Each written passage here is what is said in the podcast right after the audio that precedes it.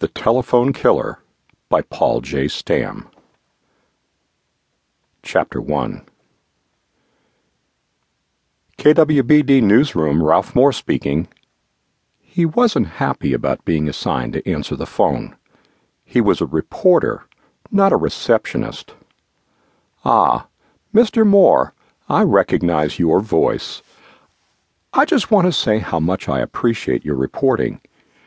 You're the best reporter KWBD has. By the way, Mr. Moore, what time does the KWBD newsroom clock indicate? The man spoke softly. His voice was low, melodious, cultured, and captivating.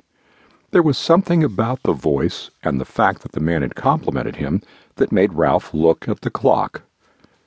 923, Ralph said, while at the same time wondering why he was answering the man. Good.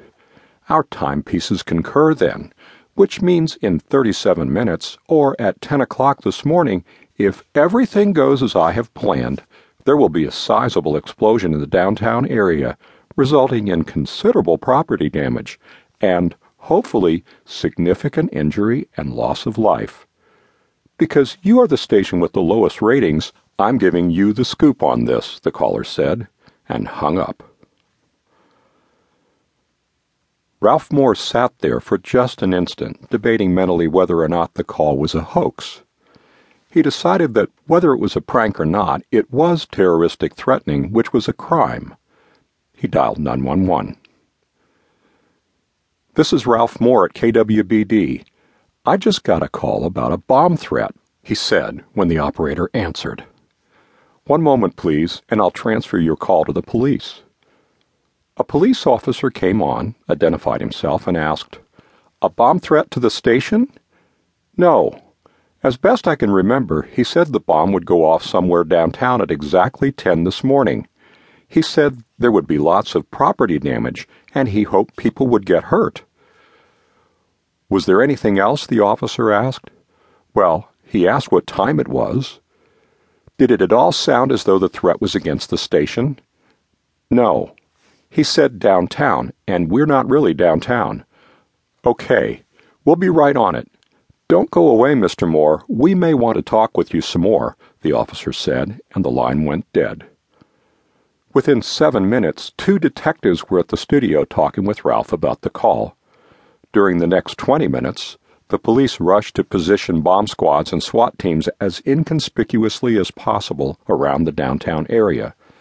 Explosive sniffing dogs went through the most congested buildings and streets. Aside from that, everything was kept very low keyed.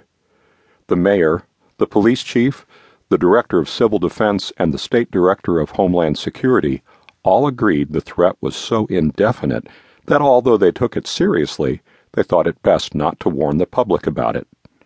There was no way the whole downtown area could be evacuated in a safe and orderly fashion in 20 minutes' time.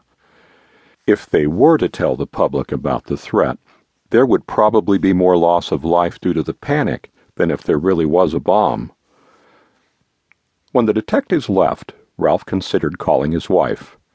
The authorities asked the station not to make any broadcasts about the threat or even tell anyone about it. Still, there were those at the station who were calling relatives who worked downtown, advising them to get out of the area. Ralph didn't like that his colleagues were disobeying instructions. He was a law abiding citizen who never exceeded the speed limit except accidentally.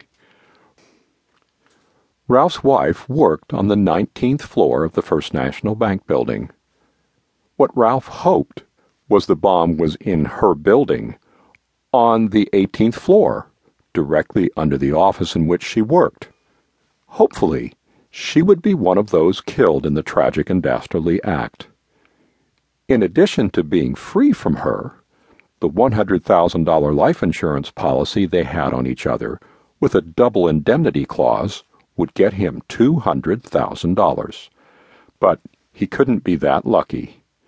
Nevertheless, it was pleasant to think of her being killed in an explosion.